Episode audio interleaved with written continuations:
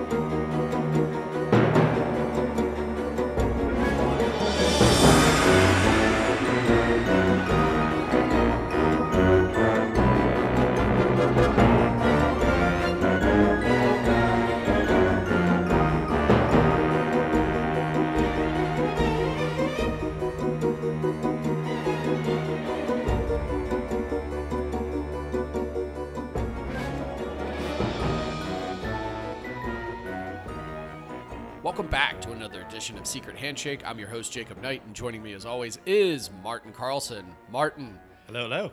you ready to go to the crypt? Dude, I was really excited for this episode, and it did not disappoint. Pre- Yeah. prepping. I really love. I'm just gonna put out. I love Tales from the Crypt. This is fucking great. Oh, I yeah. really liked getting back into it before Halloween season, but in Halloween season.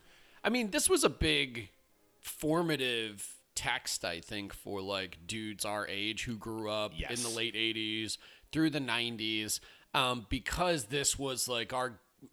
Not our gateway drug, but maybe one of them to like loving horror because there was something weirdly illicit about staying up late to watch Tales from the Crypt on HBO. You like you I remember like combing through those old TV guides that like, you know, everybody got in their mailbox, reading the capsules, seeing which episodes were playing. And then frankly, if you were able to finagle your way to to stay up that late and watch it, there was usually like a horror movie or something you shouldn't have watched also. Yeah, yeah. it was- Immediately it was after. paired, yeah. Yeah. Like they weren't programmed that way. It was just because you were in that time slot. So it was like, ooh, what's Angel about an avenging hooker who's also like a schoolgirl by day? Like we should not have been watching these movies. And I think without stuff like Tales from the Crypt, we probably wouldn't have this podcast. No, I was I was taking notes when I was watching our episodes. Uh, for the audience, we each picked three episodes that we uh, both loved and want to share with each other, and then we did the movies as well. Specifically, Demon Knight, obviously focusing on as as the best of the bunch. Um, Don't you neglect Bordello of Blood? and I love I adore Bordello of Blood. Um, you I, adore Bordello of Blood? Look, I'm not going to ride like that hard for I it, will. but like so Bordello of Blood is more of a secret handshake film for me than Demon Knight. Oh, Because wow. when Bordello of Blood came out, somehow in the grace of God, I tricked my parents into renting a movie for me called Bordello of Blood. It's in the fucking title. Like, how did I get this past them? I still as they don't know. And like Angie Everhart, softcore Skinamax Queen Yep. is on the cover. on the cover and I got them to rent it for me. I think it was it was a spring break and like they were super busy and they were like kind of felt bad because they hadn't planned anything for my spring break and I was basically just stuck at home. It was like I was like I think sixth grade.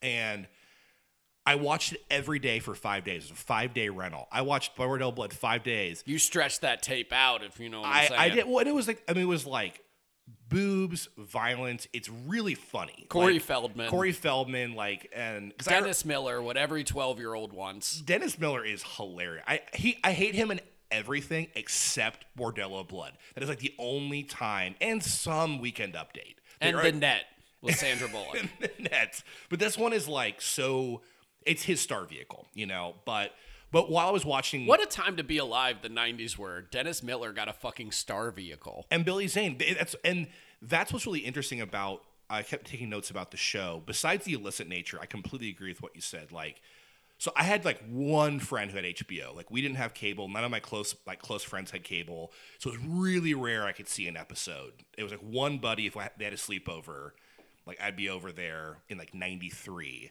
And we'd stay up till like what midnight or whenever it aired, or you know, uh, reruns on HBO. And that's why I picked House of Horrors, which we'll get to. That was the first one I remember seeing. Was like, oh man, and like kind of remember the first episode I saw was uh, Jersey Devil of um, X Files at a friend's house. I remember where I was, like I was third grade. Um, but besides the illicit nature, is it is just like watching it in hindsight now, but also I think watching it around that time was like it was just a smorgasbord of like B list to Z list '90s actors, up to sometimes A list actors. I mean, you, you know, on their way out, you have Brad Pitt, obviously, in one of our episodes, um, King of the Road, Demi We're- Moore. Where was Kevin Dillon at that point?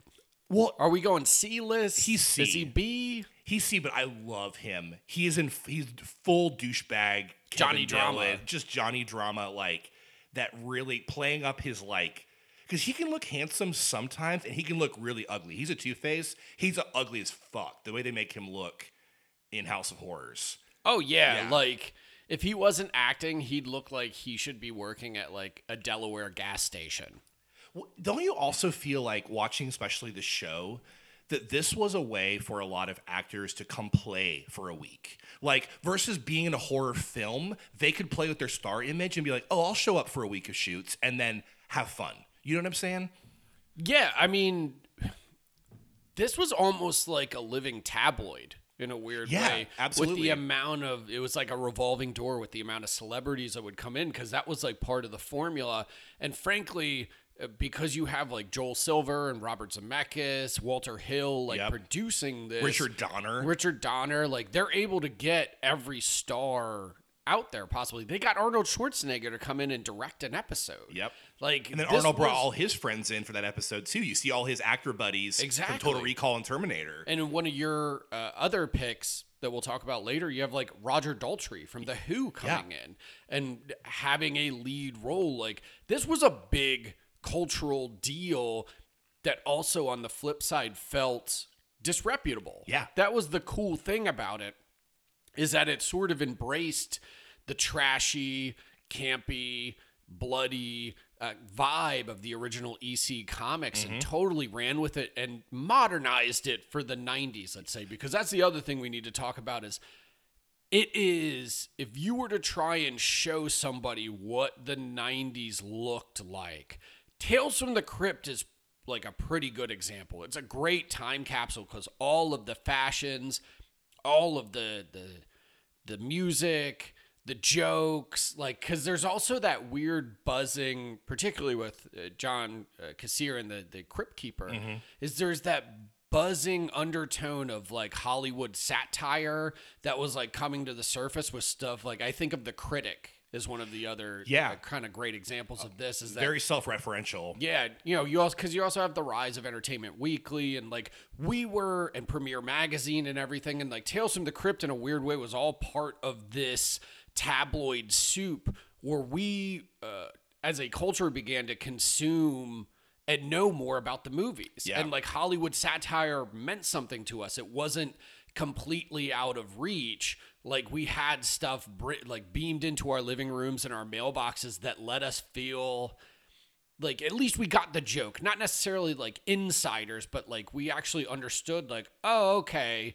and like when somebody like nudges you in the the ribs and and makes a hollywood joke suddenly it was like oh it all makes sense now Yeah, it almost feels like you you can connect this all the way up to like Scream Three, like that kind Right. of like that's for an audience who is versed in the. At least these are people playing versions of themselves. Jenny McCarthy, these kind of like we see them on screen, but also like we see the other side of the production. Um, and it, it totally it is just interesting, like you said, being a cultural artifact of the '90s. Also, just like it's like watching Miami Vice, where you see that was also a, a show that had all these up and comers. Right. So you watch that, it's like Bruce Willis, Julia Roberts. This is another one of those shows where you see who was popular, so you see who was on the downslope, because there are people who show up on the downslope. You see people on the upslope like Brad Pitt, who had I think at this point hadn't even done Kalifornia yet. No, yeah. This is '92, I think he did that episode. So Yeah, you're what then? Three years before Kalifornia. yeah, and and three years before Although- seven. Kalifornia's '94 Thelma and Louise though, is '92. 92. So you're right in the Yeah. same time period. Yeah. Let's say. So he's but you're you're right. He like it's these dudes who are like mercurial, but also borderline has-beens. Like I think uh, Roger Daltrey at that Yeah, point is- absolutely. has a has-been kind of air and honestly is playing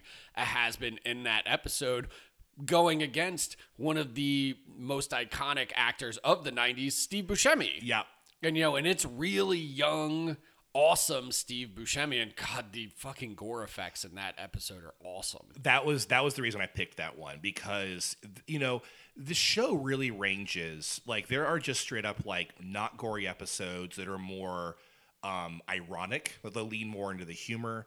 This one is kind of a balance, or there's other ones that are like more straight up, kind of like a little mini monster movie.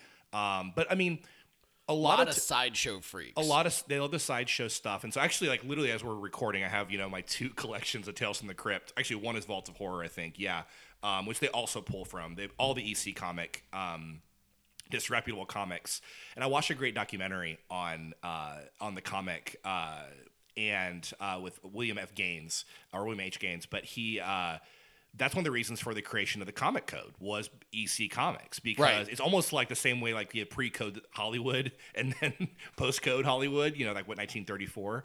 And this stuff was, I mean, you read these and they're disgusting. There's like people coming out of graves. You don't see nipple, but you see like it's very sultry women. Um, and kids are, it was, but it's also written for kids because comic books, especially at that time, were for children. And so I think it's what that is kind of is still inside Tales from the Crypt is it's not highfalutin adult fare. It's still for kids to find under a fucking like their brother's bed or again to stay up late. I think it's made for 12 year old boys for real. Like to like a lot of horror films are. You know, it's for us to be like, oh my god, is this the this is the real world?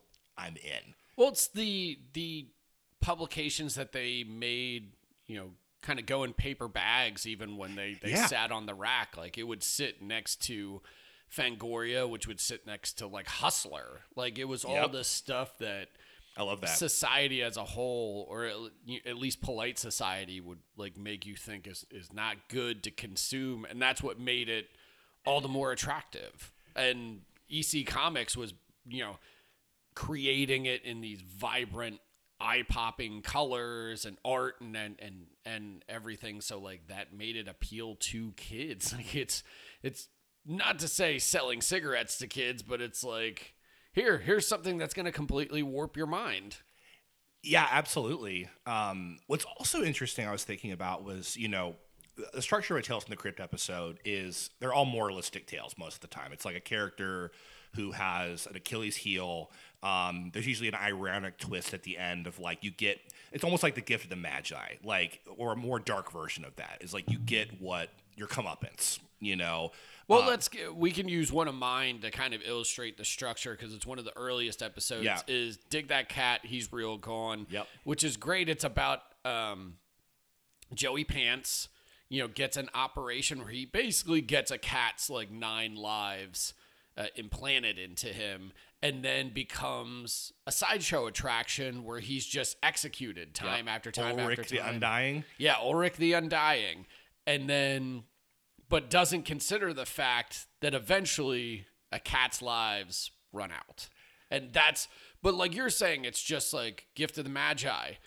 He wishes for something, he gets it, he exploits it to his own advantage, but in the end, it ends up undoing him.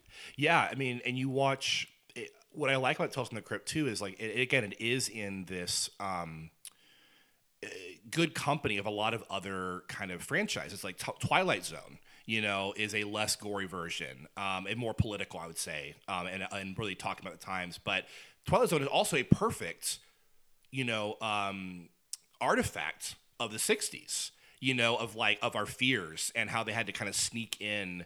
He had to kind of sneak in his messages for a, you know an audience. What's cool at Tales from the Crypt it jumps back to these 1940s and 50s comics like you said, updates them for the 90s and leans into the camp. Then you think about what Jordan Peele tried to do with like Twilight Zone for, you know, CBS All Access or now Paramount Plus. It's fucking terrible because he didn't know how to crack that nut, you know, of like, how do I update this? Like, this is a show that understood it was about the lurid nature, but it was also about the comedy.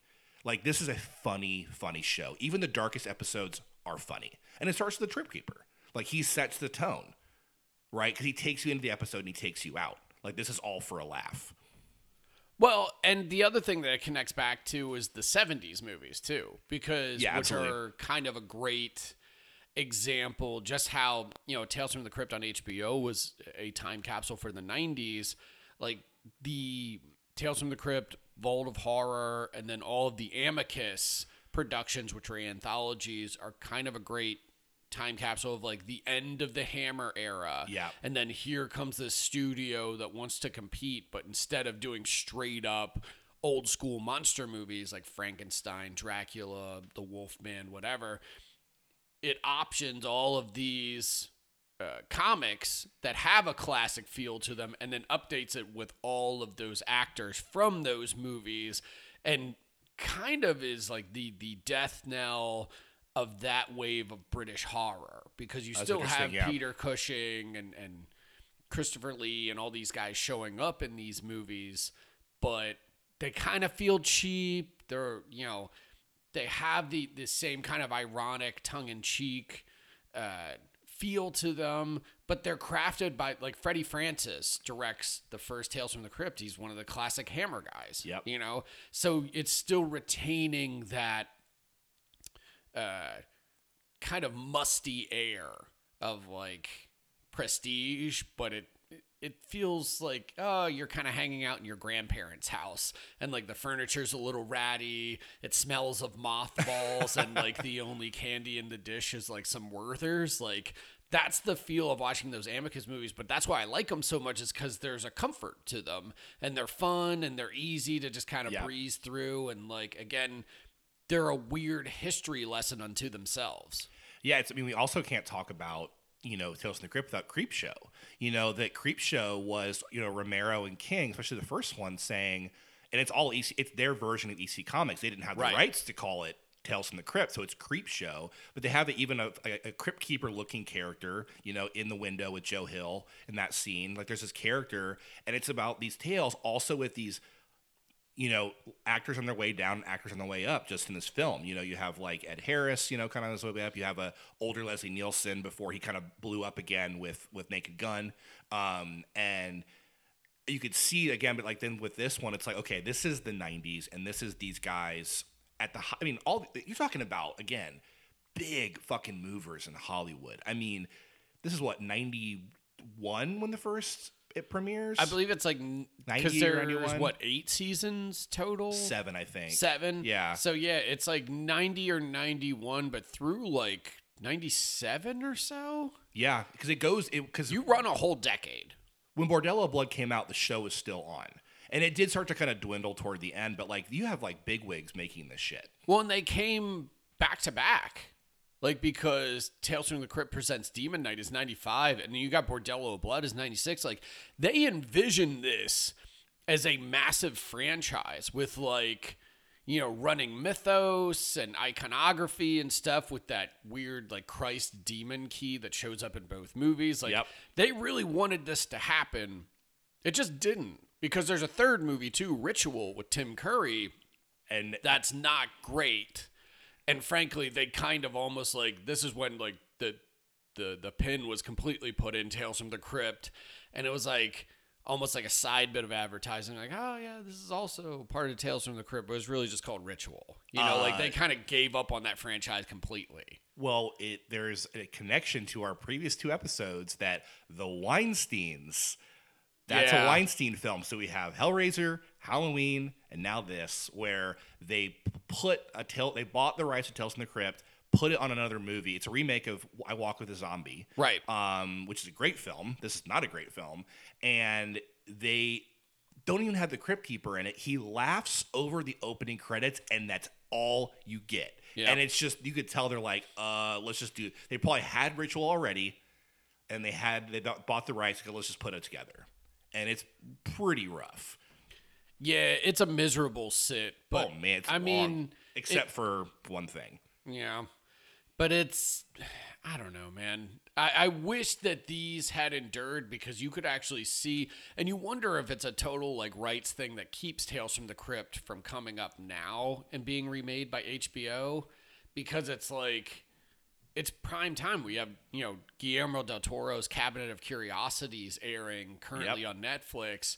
And like that's almost like the next generation of horror anthologies because we also had Mike Flanagan doing uh the Midnight Club. Yep, So it's which like very anthology. It's a mix. ish. Yeah, Yeah.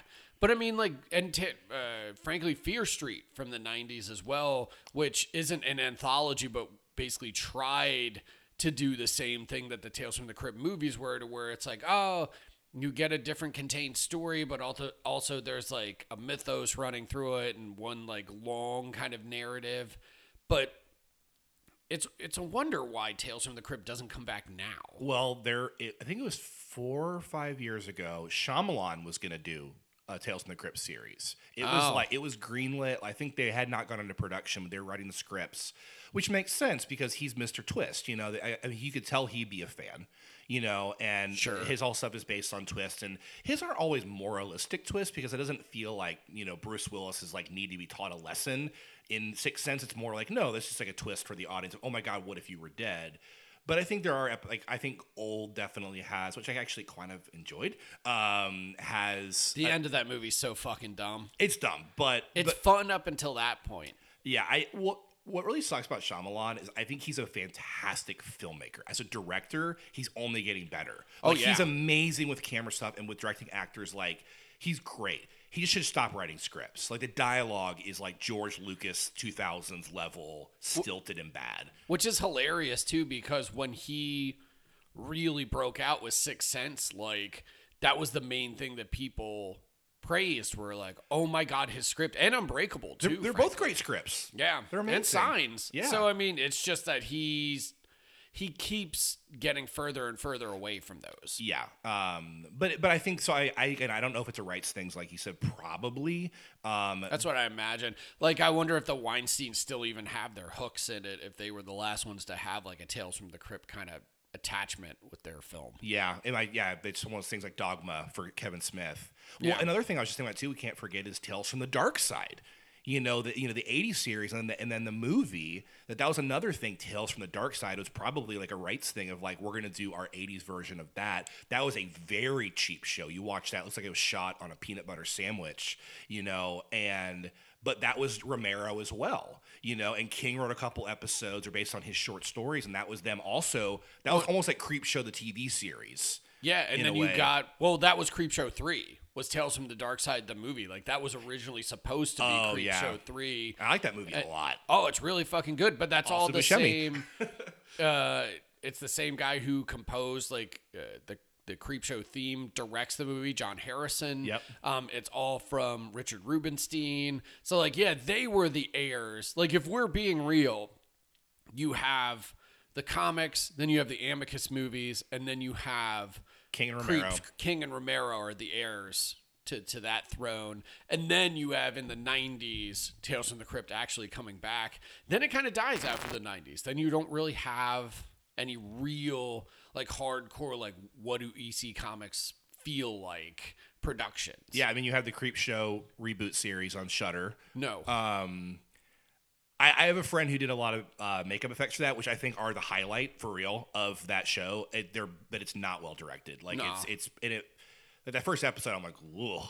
Um, and but you also think about in the 90s that how big Tales from the Crypt was was they also had stuff for kids. Like you wouldn't have gotten Are You Afraid of the Dark? You wouldn't have gotten the Goosebumps to have its own show. But I mean, obviously the book the books were popular, but I think Goosebumps were also moral tales that are Tales from the Crypt like stories for Right. kids.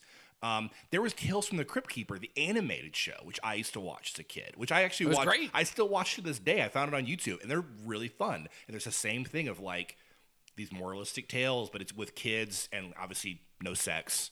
Um, lot softer. lot softer, no death, more about like you get what you wish for. Kind of stories. Yeah. So let's talk about Demon Knight. When was the first time you saw Demon Knight? Ben Godey's house in 1990 is 96. So he got it on videotape. You're like the Bill Simmons of childhood recollections. I'm, I'm I have a very specific memory for like food and movies. Like, and this is the whole point of this episode. Like, That's true. You know, it's these, it's how these these movies are part of our own personal history. I just like the names. It's a, it's the same way when I would listen to Steve Allen. Yeah, like the rewatchables or something. He's like, I remember I was in Providence in 1991. I watched it with my boy Hobie. And you're like, what? you remember that motherfucker's name?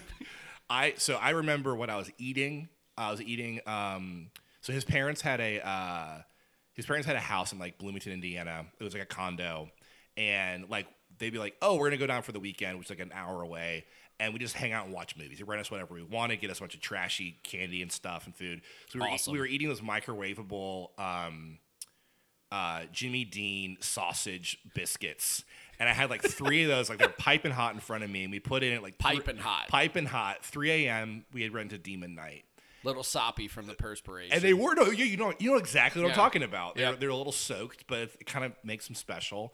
And we're drinking like fucking Mountain Dew Code Red, and oh, I mean, just I'm really painting the picture for you Oh, Yeah. And I remember putting it on, and this was just like one of those. I mean, this is a face melter. I mean, I, I hate to jump ahead, but like it's the ultimate. Like this is a full on face melter. It's like you had mentioned we were texting. It's very rainy. Like we, it is just a, a, a just a runaway train of fun horror scenes. It captures. I, I'd seen a, I'd seen more Tales from the Crypt at this point of the show, but it, not as much as Bordello of Blood. But definitely captures like the funniness, the goofy, the kind of wide angle uh, shooting. Also, like a just uh, a well, it's shot by who- a what's his name, Gary Kibbe. Yeah. who's the same guy who shot the majority of the series. Yeah, absolutely. And so you have these canted angles, wide angles, saturated colors. It looks like a comic book. I mean, it's very similar to the color palette of Creepshow.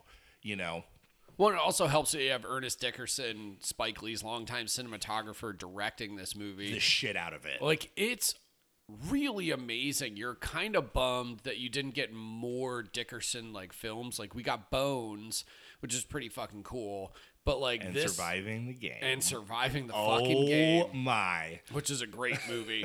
um, I also saw that in the theaters, but I saw.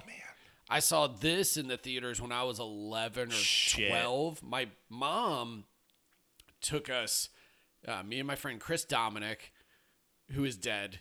and, shit. Well, I don't know. I haven't talked to him in years, but I just heard he was dead. So, like, he's with the Crypt Keeper now. But he, she dropped us. Jesus Christ! Am I wrong? You're not wrong. You're just an asshole. but she dropped us off at uh, the United Artists East Whiteland. So here you go. I'll paint you the picture. Right, you know, got us right. got us some Twizzlers, some popcorn. The ticket girl looked at her like, "Are you sure? Are you watching it with?" And there was a moment where my heart jumped into my throat because the ticket girl was like, "Are you gonna go with them?" And my mom's like, "I don't know." like they're gonna watch this. I've been there. I have up. been there. And like I didn't think that the ticket girl was gonna sell them the tickets. I think that she was gonna be like, "Mom, you have to watch this." And my mom was like, "Well, we're going home." So, but thankfully she didn't. We went and watched uh, Demon Knight, and let me tell you again, my 11 or 12 year old brain. I think it was 11 because this is 95. No, 12. Yeah. yeah, it would have been 12. Um, my 12 year old brain was just blown out of the back of my skull because the the one thing I I kind of push back on here is that and I, I've come to learn this more as an adult and like watched more Tales from the Crypt and stuff. Um, that this movie doesn't feel the main part of the movie doesn't feel Yeah. necessarily like a Tales from the Crypt episode. It just feels like a big spook a blast, like haunted house picture almost with like demons and and God versus the devil, and it's just it's so big, but it's contained to like such a, a small thing, but it feels epic in It's a a, weird it's a way. siege movie. too. Yeah, it's a siege movie. It has all those demons, but it has all that crazy backstory that stretches back to like the crucifixion of Christ and It's stuff. fucking awesome. But it's so wild. But that was the thing that even as like a 12 year old, my brain latched onto. I was, I was, I was like, oh, this doesn't feel like the kind of goofy stories um, that the show kind of gave us. This feels a little more like it has a little more weight, a little more gravity, and it's kind of epic, while also feeling like a bunch of fun and having the great Crypt Keeper bookends. Because I think even more so than Bordello of Blood, like this might have the best Crypt Keeper Yes. like moments because him directing the film and then arriving to the its premiere is pretty fucking funny. Yeah, and you're right. I mean, like it's it's. I I would say in terms of look and style, it's very much like the show. Like and with you know, like I said, Gary Kibbe shooting it. Um and and there and the, the kind of jokes like get that pussy off the table is a very Tales from the Crypt. Oh, yeah, yeah, Ki- yeah. So the humor, but I No, would the agree. tone is the, in the there. Plot, the plot, you're totally right, is a full on, almost like Raimi level of like ridiculous mythology, nonstop gore, which the show is not. The show mean- usually built up to maybe a gory end. Billy Zane and his hen- like his henchmen are essentially deadites. Yeah. like they're just in the Tales from the Crypt universe, and they kind of look like they're all going to a widespread panic concert. like they have all They're this kind of weird- predatory too. Yeah, they have uh, all, but I, they have all this weird, like, kind of garb. Like, they probably smell like patchouli the whole time. They just, they look horrible. Like, you probably could, like, score some good weed off of them or something. They're like blasting Sufjan Stevens as they attack you. I was thinking more like OAR. But the, I think you're right. But what I really like about this, I don't, I don't even know how to even start. I think this is one of my favorite horror movies. Like straight up, every time I watch it, I'm, Yeah. it's, it is such a romp. It is such a good time. Um, it, it feels like you know, like sitting down to watch Evil Dead 2. It's like you just strap yourself in and you're like, just take me away. Like it's an hour and a half. Um, from the beginning though, that like muscle car comic book aesthetic. The opening scene of like, like opening the car chase with these canted angles, the purposely like model that model shot of the mission there there where most of the film takes place with that awesome like really like badly composited like storm behind it but it's perfect it's just like everything the purposeful cheapness at moments um it reminds me of the end of From, From Dust Till Dawn, when it pulls back and reveals the, the massive temple on the back of the titty twister. And that's what's really funny is i kept thinking of dust till dawn i thought that like Oh, Till- there's a lot of similarity. of this and also Bordello Blood, obviously. Yeah. You know, and I like prefer Bordello Blood to Dust Till Dawn in a lot of ways. You You're know, out of your mind. I, I do prefer it. Um, but it is like it's it's just such a fun movie to turn on. Also, it's just one of those like it takes place in one night kind of horror films where it's just Mm-hmm. like you're spending time with these characters. The gore is just fantastic. Like it's so good. the head the punch to the head of the sheriff it just comes out of nowhere um and like uh cch pounder's arm is being like torn off and then the kid demon like when he just is like his giant tongue like it it's so fun you can see the there's like again it's just they're having a it's a monster movie haunted house extravaganza um Well, and all of those crazy like zooms and the way the camera moves and Yeah. everything, it, it is like Raimi light or diet Raimi, let's say. Um, the close up, like the, the editing of close up, close up, close up, close up is like so Raimi too. Or the punching in on the face with like four cuts. when I think of know. like the punch through the head and then the, the camera literally flies in on CCH Pounder, like throwing up all Yeah. over herself. So, but let's talk about the cast on this movie because I think that's the most Tales from the Crypt kind of element of it because you have dudes on their way up and people on their way down, and then you have Billy Zane who is Hold- sort of at down the middle. peak. well, I was gonna say we're almost at peak Billy Zane because you're two years away from Titanic. Year before the Phantom, which was a, a summer tentpole movie. That's what I mean. Like Yeah. Billy Zane was actually the dude who was on his way up here. Like they thought he was going to be the next big star, and honestly, based on Demon Knight, he should have been because this is one of the greatest screen performances of all time. Like no qualification, no nothing.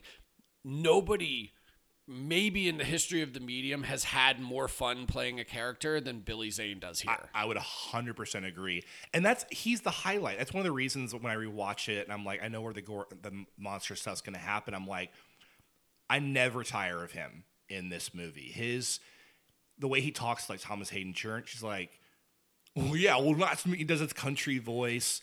Um, again, I think my the favorite. dance he does outside after like basically escaping the halfway house for No, the no, first time. motherfuckers! You're- Hold yeah. on, goddamn motherfuckers! Yeah, just like kicking the dirt and shit, and then he rises all the deadites around him. It's just he's going for it, but also all of the the weird dream sequences too, where he's Oh. essentially playing Lucifer and he's trying to seduce all of the different characters into giving him the key. So, because I guess for those who have never seen Demon Knight, we should recap like a little bit.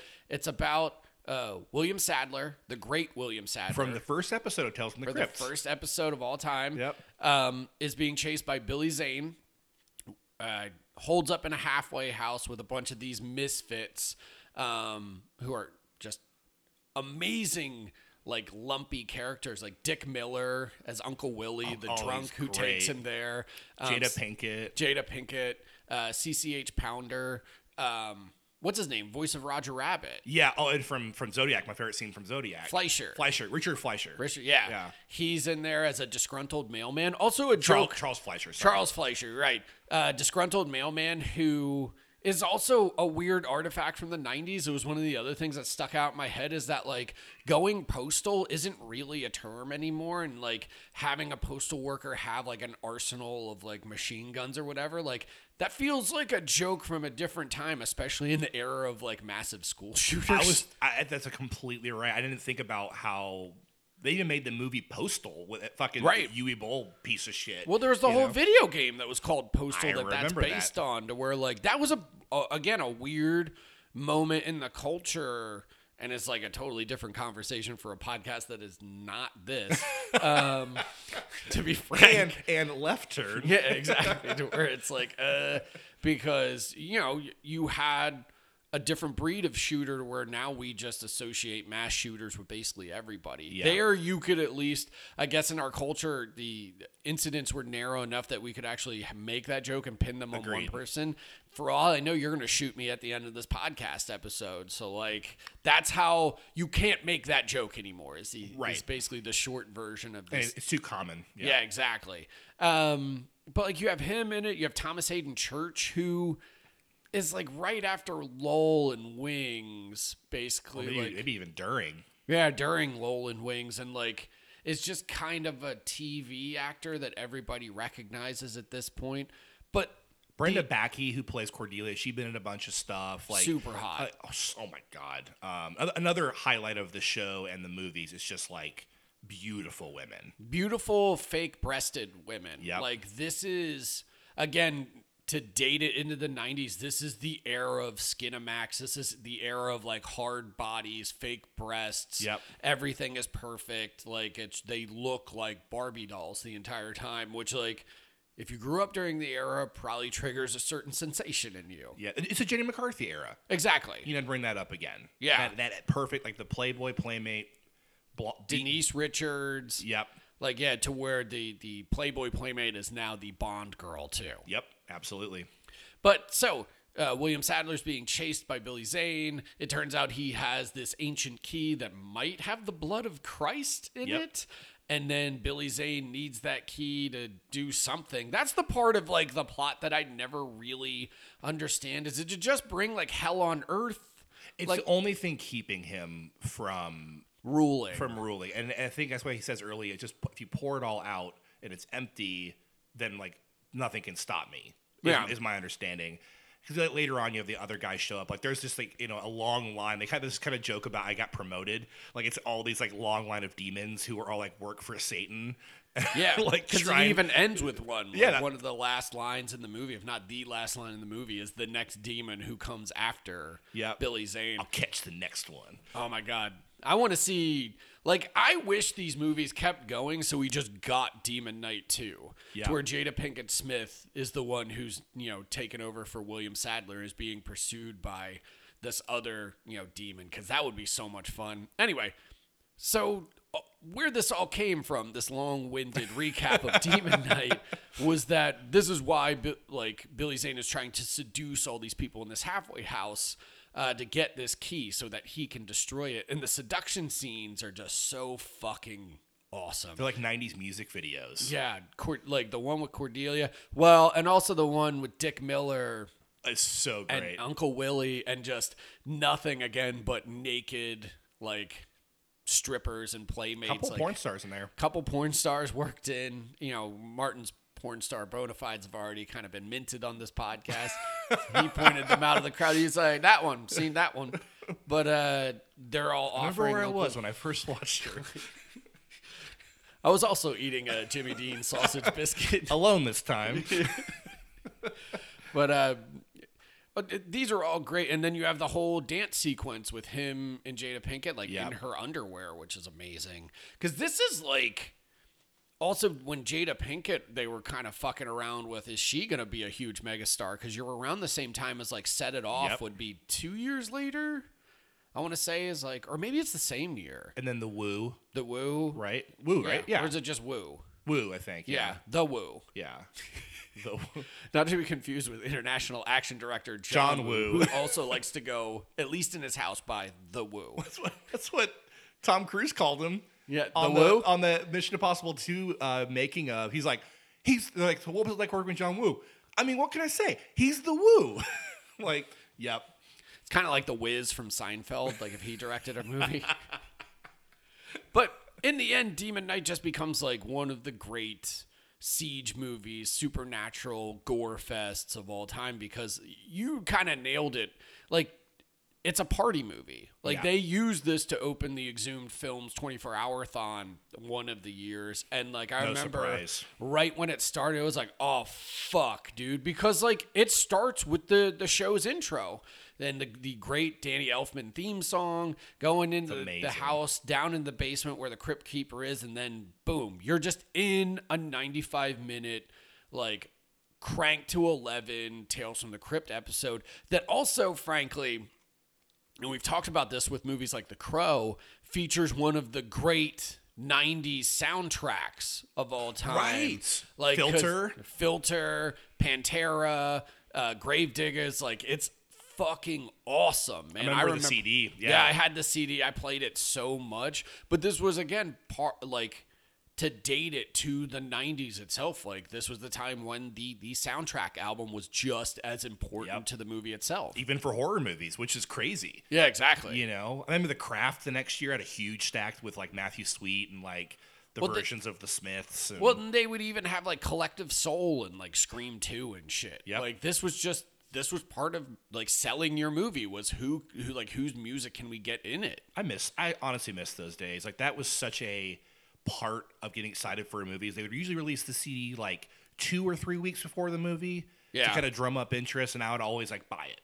You know, obviously the Batman movies were like the ultimate. Like Batman Forever and Batman and Robin had these like. Were you like a big fan of Eminem's Venom theme song? Wait, the horror movie Venom? No, the wasn't it wasn't it them or was it LP? It was one of the no, it was Eminem had a song for Venom. No, the Tom Hardy. Oh, the new. I was thinking. Yeah. Of the, I was thinking of the, the 07 or whatever. Uh, No, for the late seventies one. That's say when em- Eminem recorded it in the womb. for for whenever um, uh, Oliver Reed was on screen. Yeah, you just exactly. have Eminem blasting. just screaming about chugging Faygo or something. yeah, that, that's what we're really missing these days. I hope that Mike Flanagan's next movie has Creed in it. I would love that. that would be awesome.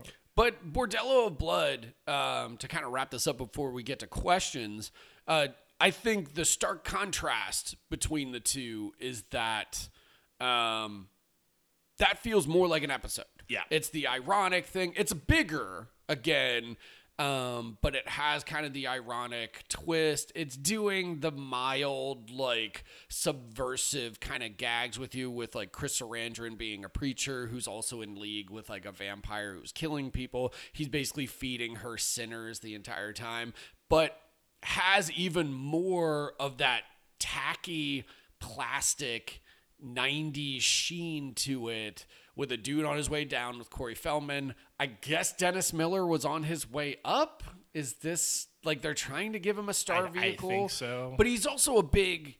I was put together. He was also a big HBO guy because of all of his stand-up specials were really big on HBO and stuff. And I wonder if that was the foot in the door That's possible. there because yeah. he'd been he'd been trying to do uh, movies like the aforementioned Sandra Bullock of the Net, um, you know, and was trying to break into that side of the business, but like never. He just never really ha- like got there, and thank God because could you imagine if like there was a weird sliding doors moment and Dennis Miller became like a big fucking movie star and now we have to listen to him talk about like cancel culture and love Trump and whatever and be like, "Well, I guess we got to kind of respect him because he's the next most famous conservative behind Clint Eastwood, I guess." Oh God. Well, because he feels like he would have gone a similar route as like just the uh, annoyingness of like Kevin James, but he also like he's more in the. I mean, I feel like Denis Leary took his spot. Like Leary never blew- Market corrected him a little bit. Yeah, and like well, Leary just kind of like didn't blow up to any huge size, but had a show like Rescue Me, also playing this super sarcastic, but also like I think Leary's more of a liberal, so it's like he's on the right side of humanity.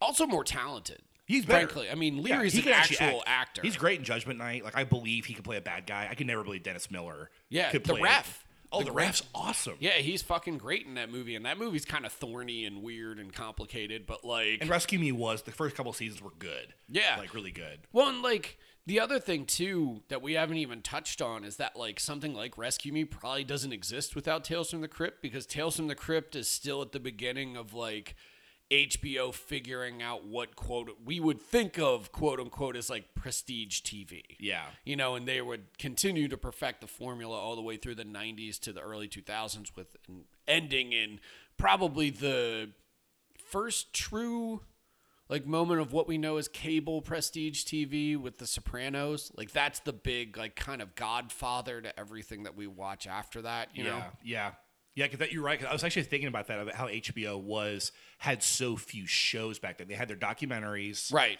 They had Tales from the Crypt. And then they- Taxi Cab Confessions. yeah, and it was a lot of kind of kind of skinny maxi kind of stuff at night, and then just movies.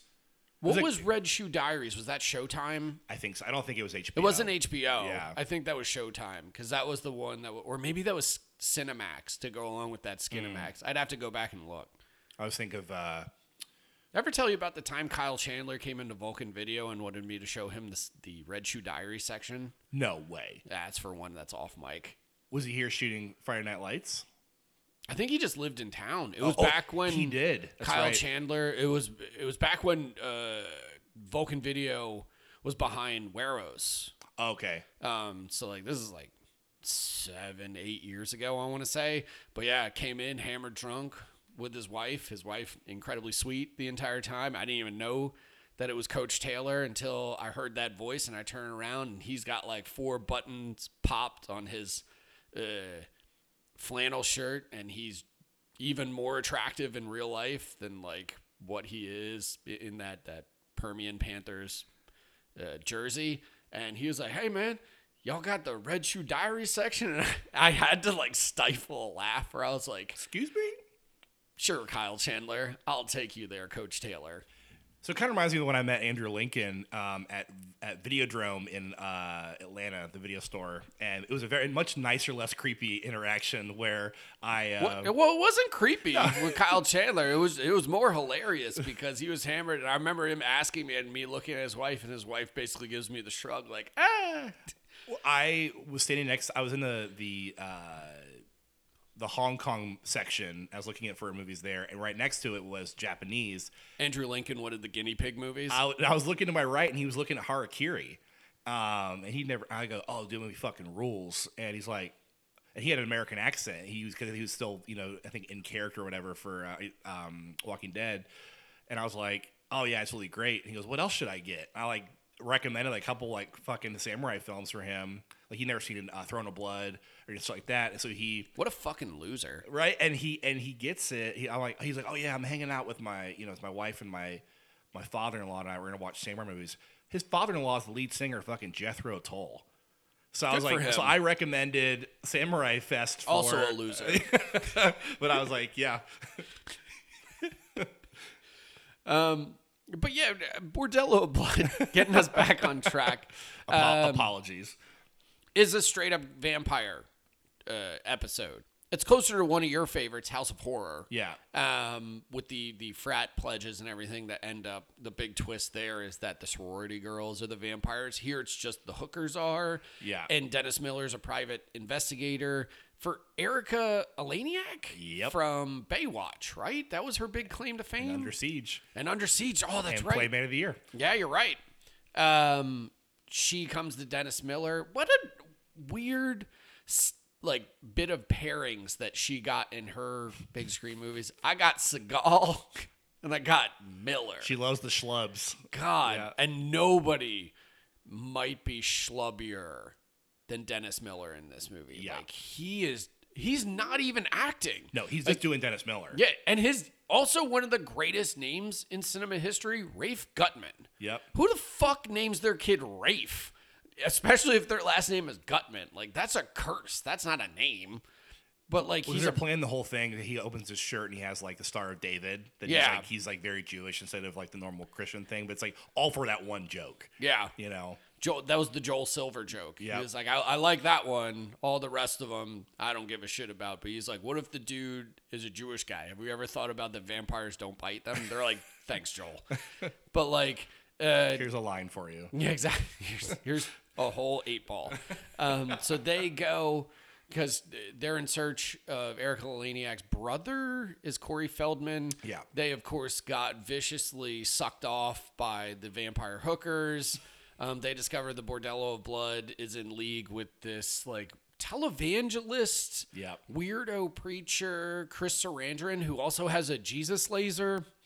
The Jesus laser bit is the most baffling part of the movie to me because I, also one of the greatest examples of like the Chekhov's gun rule to where it's like if you're gonna introduce a Jesus later, your Chekhov's- laser, you better damn well use it by the end.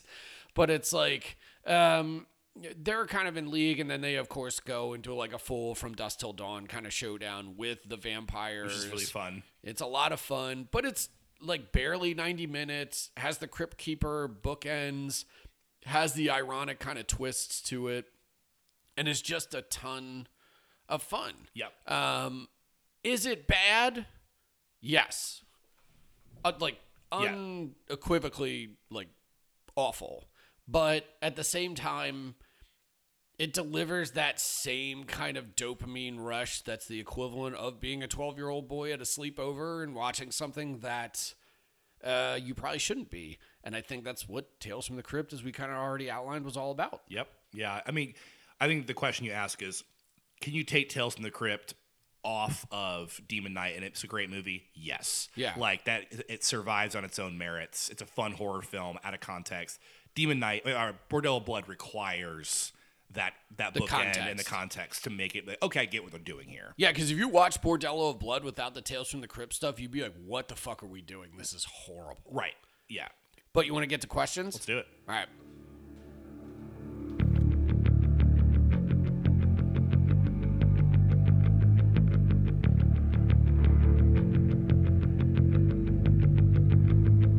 I wish I would have met you.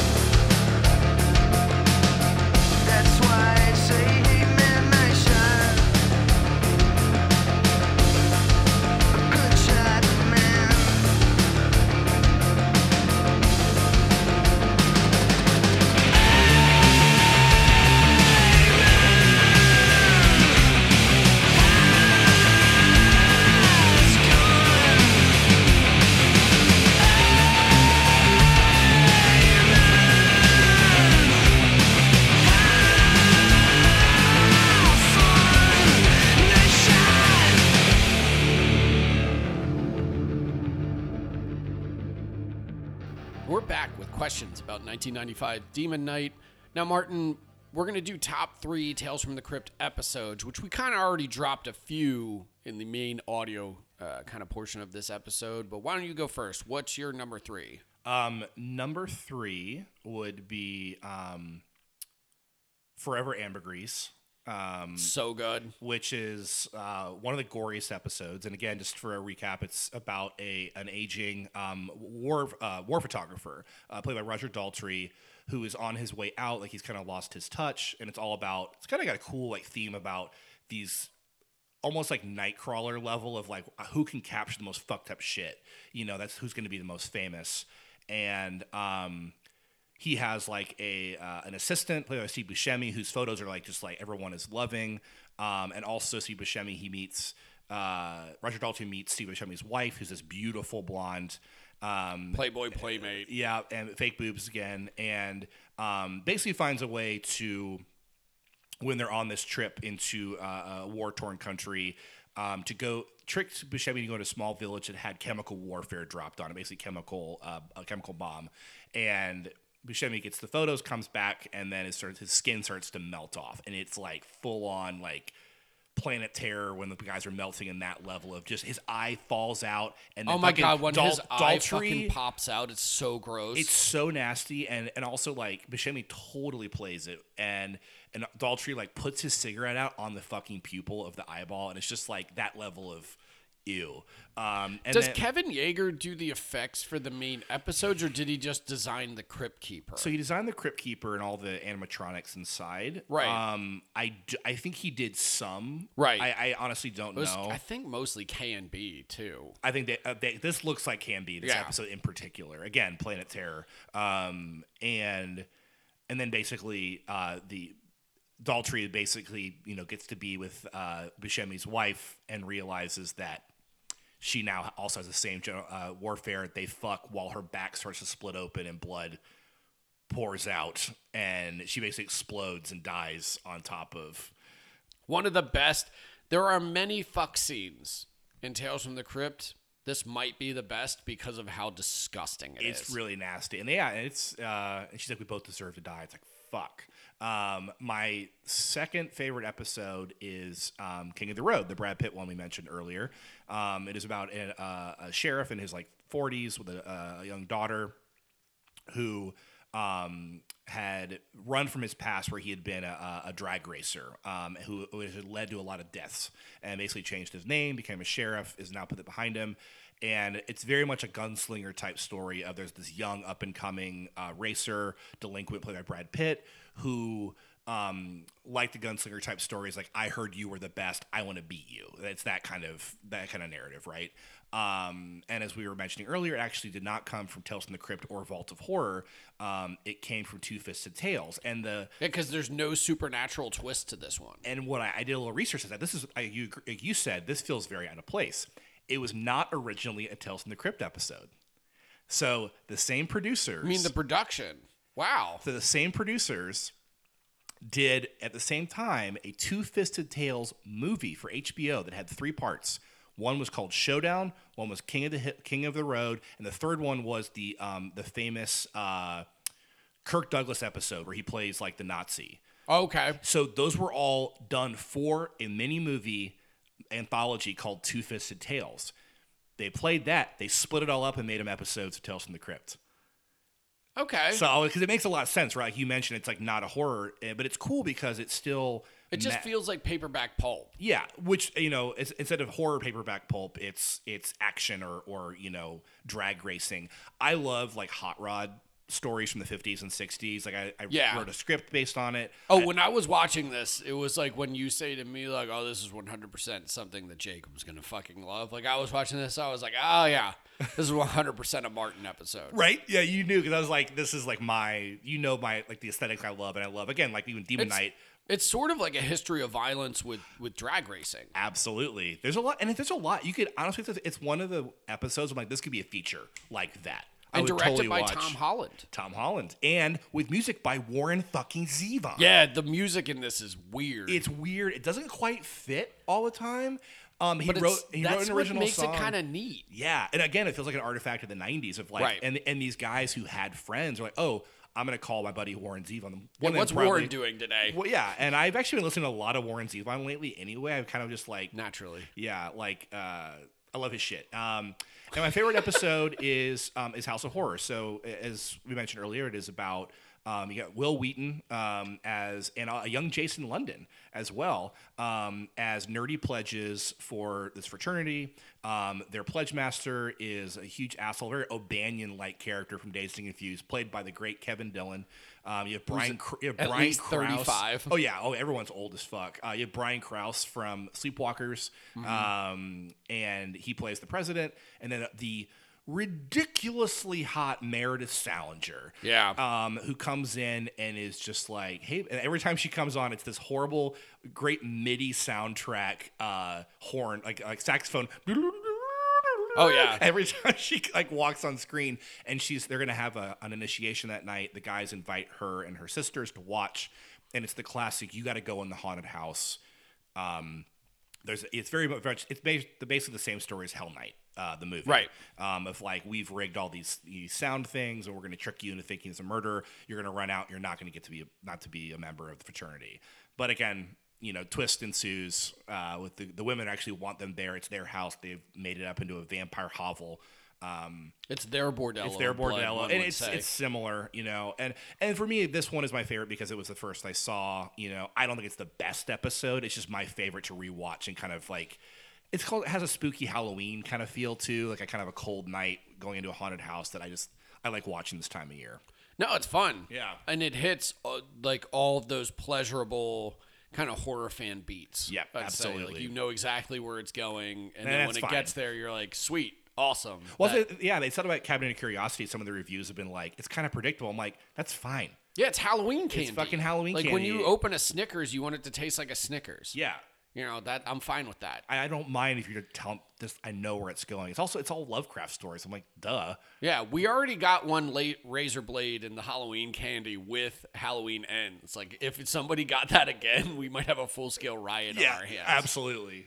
So my top three are the the one we already talked about from uh, season one. Dig that cat, he's real gone. Uh, where Joey Pants, you know, gets the cat lives implanted in it, into him. To me, still probably the the episode that I associate the Tales from the Crypt structure with the most. It just like we're talking about, it hits all the beats, and when it ends, and you hear that cat when when he's like buried alive and dead, like you're like, yep.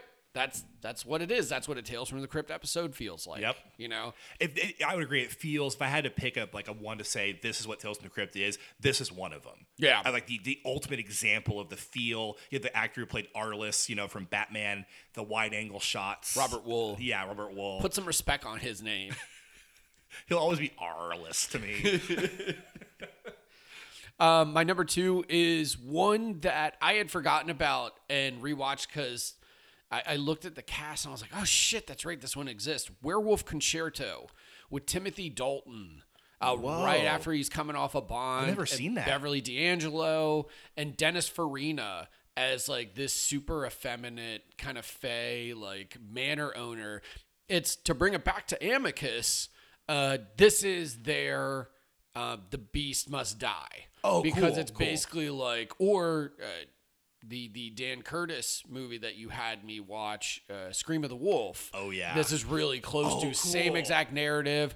Bunch of people are in this uh, old locale. There's a werewolf amongst them. They're trying to root it out, and you have Timothy Dalton like not too far after when he was Bond, like only a couple years Yeah. removed, like doing a Tales from the Crypt episode and just doing the full like Timothy Dalton thing, but in like the dashing like. Uh, Indiana Jones kind of mold. And then Beverly, Beverly D'Angelo is a werewolf hunter in like full vampy oh yeah, like please. yeah um it's real good uh and then that's the but that's the episode but it's the one I'm gonna watch that. i was watching it and being like this is what bordello of blood is to where it knows how campy and goofy and out of its mind it is and it's when people talk shit on bordello of blood even though like i even said it's like bordello of blood's not a good movie but it's still a really good replication of tales from the crypt and like gets what tales from the crypt Yeah. was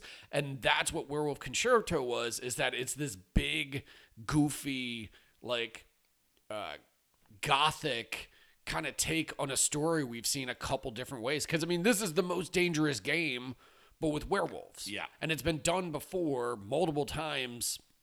But it's like you watch this. It's kind of like how one of the better episodes from uh, season one is, uh, and all through the house, uh, the replication of the old uh, EC comic uh, that was in print at first, and then the because in the the '90s one in season one, it's Larry Drake. Oh, yeah. who's trying to break into the house. But it's the very first story in the original 1971 Tales from the Crypt movie too. Yeah. So like these movies are all about respecting the lineage of like kind of what came before them. Yeah, And great. Concerto like totally fits into that. And then my final one is, and I always struggle with the title of this, mostly because it has numbers in it. and Yeah. They told me there'd be no math today. But 99 and 44th, 100th percent pure horror, which is the soap episode. Yeah. And this is the one, I picked this one uh, for kind of a nostalgia purposes because it's I think the first episode I ever maybe not ever saw, but it's the one I remember watching as a kid the most because it has the cra- it has all the stuff that we talk about with Tales from the Crypt again. There's cuckolding. Yeah. There's a, a kind of vindictive wife trying to get back at her husband, and then there's the kind of crazy twist because it's all about these people who work in soap and are like soap heirs or like kind of like he's the He- owner he's of like a C- major soap manufacturer. He's the CEO, and she did the art that Yeah. made it help make it. She did like basically the box art. Yeah. You know, And then she basically kills him, boils him down in a vat to make soap, and then ends up washing herself with him, but doesn't take into account that the human acids aren't breaking down, and it burns all of her skin off. And again, like the uh, Buscemi and Roger Daltrey episode, Forever Ambergris, like this is just amazing makeup effects here. It's so good. It's it's cool because this is a comic that I had. Um, Yeah, you were I- mentioning that off yeah, mic. So I had um, a reprint of it from like the '70s that I found at like a garage sale. Now, there was oh, sorry, not garage sale. There was this guy named Bob um, um, up in Wisconsin. It was basically he had this like uh, kind of like swap meet barn where you like Sure. had like old tools and my parents would always go and get kind of knick-knack stuff for the cabin and you always let us just my brother and me go through his old comics they didn't have covers he would just pick them up in like bulk at like these flea markets he's like just take five don't worry about it Yeah. you know so i had that's where i first read man thing Oh, where wow. yeah so all these like it was usually horror stuff like this is great so i got a bunch of tales from the crypt and vault of horror and one of them was the, the soap one i actually never seen this episode in the comic it's different where again it's like it's a little bit less sexy it's about a guy who is the assistant to the owner of this this soap factory. And the owner is a total blowhard asshole. And Right. the assistant is like, I'm gonna fucking kill him and take the company. So he kills him, drops him in the vat, makes the soap, and I believe instead of having his skin melt off, it's like the soap is now haunted. So he like puts the soap away, like I just, he just hides it. He has a hot date 'cause now he's rich, and he's like, shit, I'm out of soap. He just grabs it without thinking it falls and it gets stuck to the grate and the water fills up in the shower and he drowns Ah, instead so it, it's the same idea of like it, it, he was he got his comeuppance but he's it was cool to see by the soap. It was again it would be kind of an interesting like just kind of fun to go back and read a lot of the original just kind of do a one-to-one comparison of like how they did it in the 40s and 50s in a comic form and how the 90s adapted that And frankly, You trashed know? them up. yeah, kind of made maybe them more trashier. sleazy. Yeah, Yeah, And exactly. the originals are sleazy, but in a different way. Yeah, but agree that '90s yeah, aesthetic. Yeah. kind of edge to it. Um, so remake, yay, nay. remake for Demon Knight. That's the question that we have here. Is that would you remake? And we kind of covered this in, in saying like, you know, why doesn't this exist? So maybe like remake for Tales from the Crypt. Then yes. Yeah, I right? mean, ab- absolutely. I think it just comes down to someone. I think HBO should do it, get their rights back, and I think make it what it was, which was and make it half an hour, not an hour, and make it a uh, a place for people to come play again, and and, and make it a late night thing. Um, do a limited series to start, like a you know eight episode for like a Halloween, like next Halloween. Get like some good filmmakers to come work, but don't put all the don't put all the emphasis on that because what I like about Cabinet Curiosities is it's all about him basically putting front and center the filmmakers. Like Del Toro's like here at the end of the beginning of every episode, he's like, and the director David Prior, and so he really is wanting to give them. Uh, Sure. you know, Tales from the Crypt. That's the IP. I don't want to know who the filmmakers are. Do you know what I mean? It's like more about disappear into the world of Tales from the Crypt. Yeah, no. Cabinet Curiosities, I want to know. This is I want to know that you're putting forward this filmmaker. I want them to get the respect yeah, deserve. Cabinet of Curiosities is almost closer to something like Masters of Horror, Yeah, but for up and coming, absolutely, like yeah. directors. It's Exactly like- what it is. Yeah, it, you're not having John Carpenter, Tobe Hooper, them come in like these kind of old hands at it and Yeah. making new things. Like you literally have David Prior, you have Panos Cosmatos, Jennifer Kent. Jennifer Kent, like yeah, all these people who are really coming to define the next wave of horror, making uh, entries for Guillermo del Toro. But yet, I agree with you. But at the same time, the spirit of Tales from the Crypt is kind of in that. Look at who we got.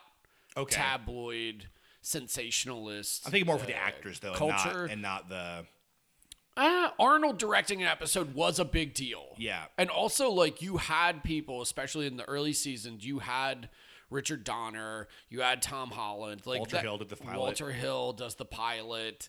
Like, that That's- that's was fair. a big selling point. Now, granted, it was more of a, tr- like, producer driven mold to where, like, you didn't watch uh, the Walter Hill pilot and go, "This is a Walter Hill movie." You watch it to your point, and we're like, "This is Tales from the Crypt," and like that's what they're doing. They're coming in and applying their stamp, but you never really have like an auteurist stamp. It's more just like, "Ah, this is how I tell stories," but it's inside of this world. The world comes first. To where like the Cabinet of Curiosities, like I haven't watched any of it yet, but I saw the trailer for Panos's, and and it's written by uh, Aaron Stewart-Ahn too, the guy who co-wrote Mandy with him, and you watch the trailer for it, you're like, oh yeah, this is a Panos Cosmatos thing. Like it's just in this otherworldly acid head, like kind of um mind trip nightmare world. Yeah. Where you watch Tales from the Crypt and always watch Tales from the Crypt. So I think it's the balance between the That's two, fair. like you said, where like bring in the names, but like make sure it's still Tales from the Crypt at the end of the day. let them play in the sandbox. Right. You know, here here's your you know, here are the elements you're going to use. Here's the look you're going to do. Here are the act- and then, but again, the actors I think have people like. It almost kind of felt like SNL, where it was like Oh, SNL is- 100%. is where they would come That's in. a and- great comparison, actually. I didn't think of that. is their, their chance to come make fun of themselves, and you know, Yeah. like like The Rock would totally do Tales from the Crypt. Yeah. he would come in and do an episode making fun of himself. He has no trouble like. Vin Diesel wouldn't. Uh, would not? But Jack Black would come do it. People like that would, I feel like, come play. Who would be someone that you'd love to see? Oh, let's do two questions. One that you'd love to see write or direct a Tales from the Crypt episode.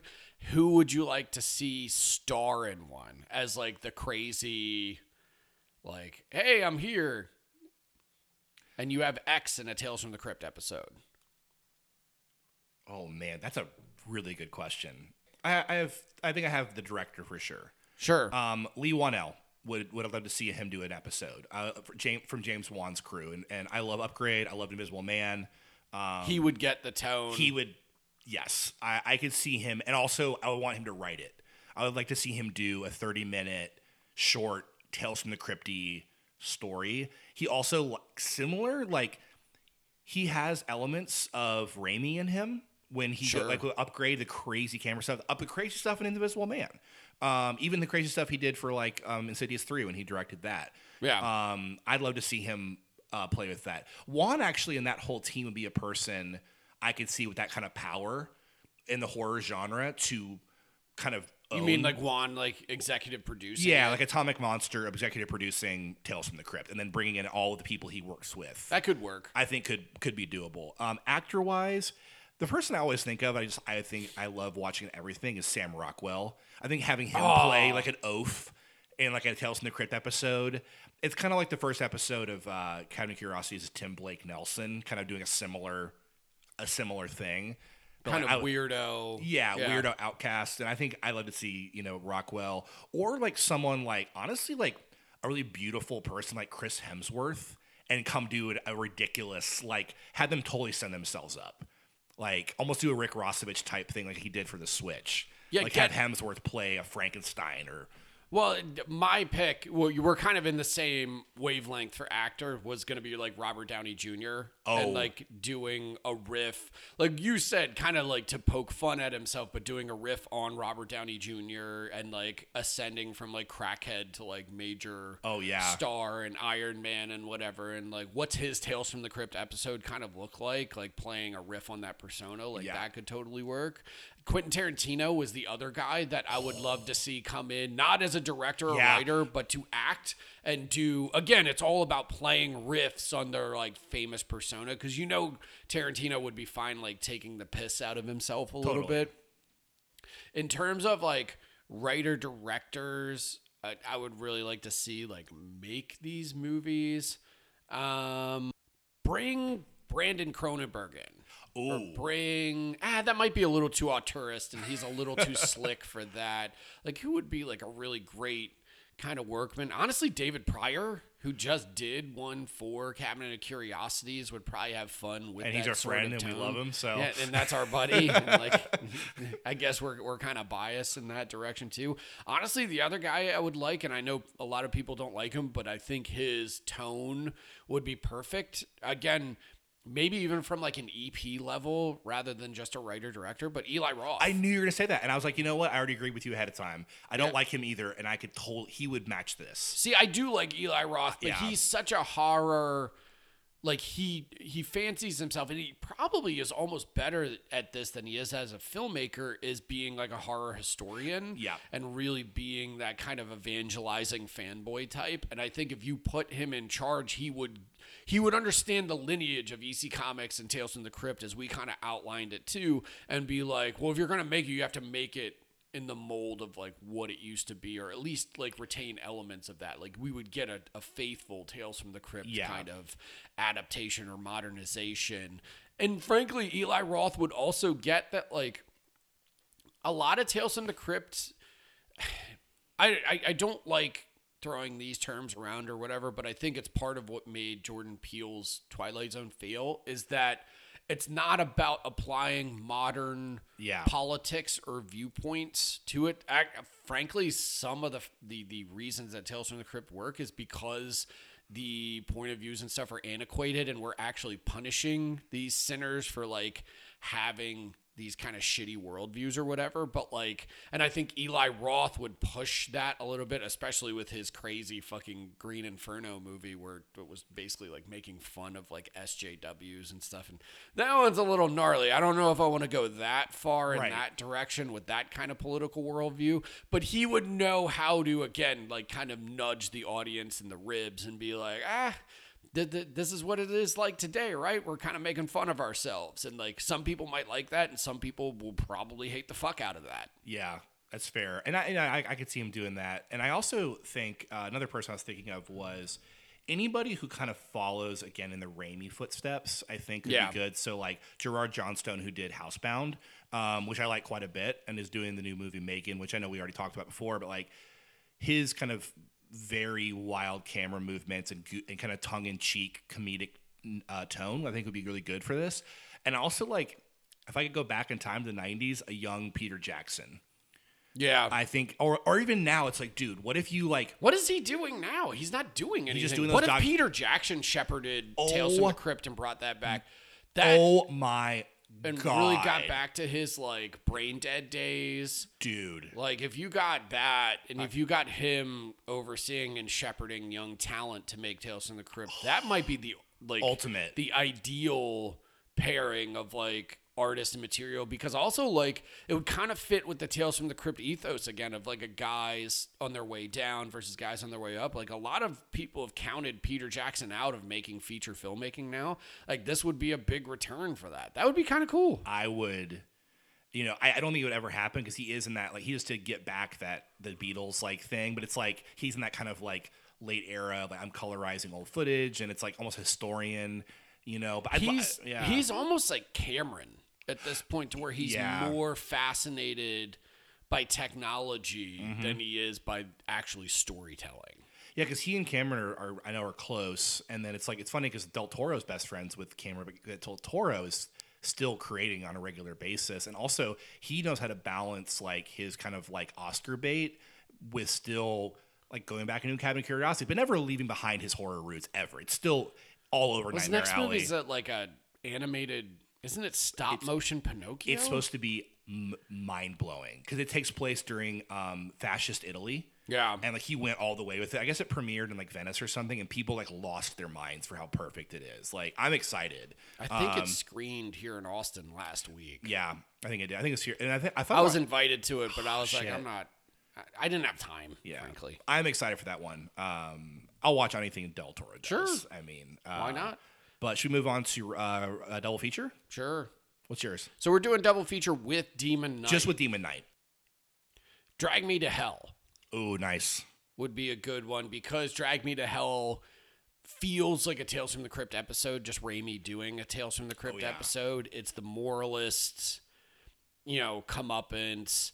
Um, it has the old kind of gypsy folklore to it. It has all the crazy gore effects and wild kind of camera moves and energy that S- Sam Raimi brings. Has the great uh, Justin Long performance in it too, who's like Schmucky as ever. schmucky as ever, but honestly, like I love Justin Long. Like I was thinking the other day, especially with Barbarian coming out and him being in that new Neil LaBute. Oh, yeah. Uh, and comes the darkness, I think it's ca- it's called or something like that. Anyway, um, how Long has kind of been, or maybe has always been, this weird like horror icon that we might undervalue. Jeepers Creepers. Well, yeah. that's the first movie I remember seeing him in. Yeah. is Jeepers Creepers. So it's like, and then popping up every now and again, even in trash like Kevin Smith's Tusk. You know, he's Yeah. still down to do horror stuff. I don't know. It's just, again conversation for a whole other podcast, but that would be my pick. Also because Alison Lohman, uh, the lead in it, is fucking awesome. she's great. Um, Yeah, and sh- there's a great uh, article recently that our buddy James Shapiro was telling you about. That was like a profile of her and about her retirement from acting and how she talks about. I'd have to look it up and see where it is. It might be like Vanity Fair, but where she talks about how she just decided she wanted to quit acting. She married like the director of one of her projects, has kids now. Oh, cool. And it's just kind of like it's it's one of those great moments of like remembering, oh yeah, that's right. These people we see on screen, like for them, this is a job, and eventually people retire from jobs and are like, I want to do something else. Yeah. No, I, I respect that. Um, I, I had two I'm kind of tied on. It just depends on which direction I want to go. So, one of my other favorite demon movies is Night of the Demons. Um, Oh yeah, this would fit. yeah, I um, Kevin S. Tenney. This is another one night movie. The original title was Halloween Night or Halloween Party. Um, Sure. And I think it was Halloween Night, and that's why Kind of like the babysitter murders, a little too on the nose. You know what I'm saying? Right. Well, they also I remember they actually um, they covered if you watch the movie. Uh, they the original credit said Halloween night, and they had to make the Night of the Demons logo so big to literally just like paste it over because they they couldn't like reshoot the intro. So it's like they literally just like kind of composited Oh, because all it the in. na- the uh, the animated stuff in Night of the Demons. Yeah. that whole thing they, they animated it over top on the top of it but another like fun um one night romp of a horror movie great gore effects um just like uh a lot of like actually i think pretty frightening demons.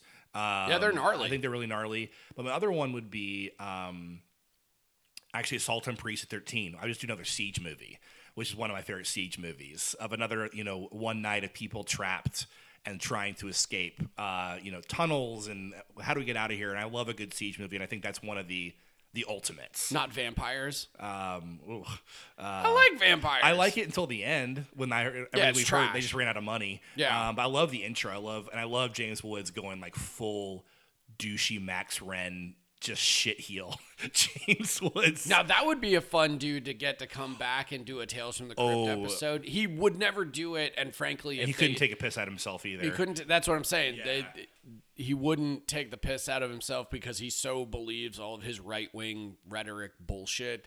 And also, frankly, it would be the quickest way for Tales from the Crypt to get canceled. Is they're like, and James Woods is coming back, and people would just instantly not remember this is what Tales from the Crypt is about, and Yeah. be like, canceled. No, I'm I won't watch HBO ever again. Well, I, I think of him from from Quitters Incorporated from Cat's Eye. Yeah. Like he already kind of did that kind of you know that's another. I mean, Cat's Eye is also kind of another Stephen King Yeah. Tales from the Crypt. Feels right in vein with like Creepshow too. Yeah, absolutely. So Face Melter, you've already spoiled I'm it. sorry, I couldn't help it. But- Yeah. but, I mean, like, absolutely. Yeah, it is. Like it's it's so good both on your own and even better with a crowd. And I've seen it both ways. And like even rewatch I rewatched it like eleven o'clock in the morning the other day to prepare for this. In the bar, you know, all the windows open, sunlight coming in, and was still just totally wrapped up in it because it just rips. Oh, like it's it's so just a ton of fun. It, you know, it reminds me a lot of us seeing The Frighteners at Exhumed.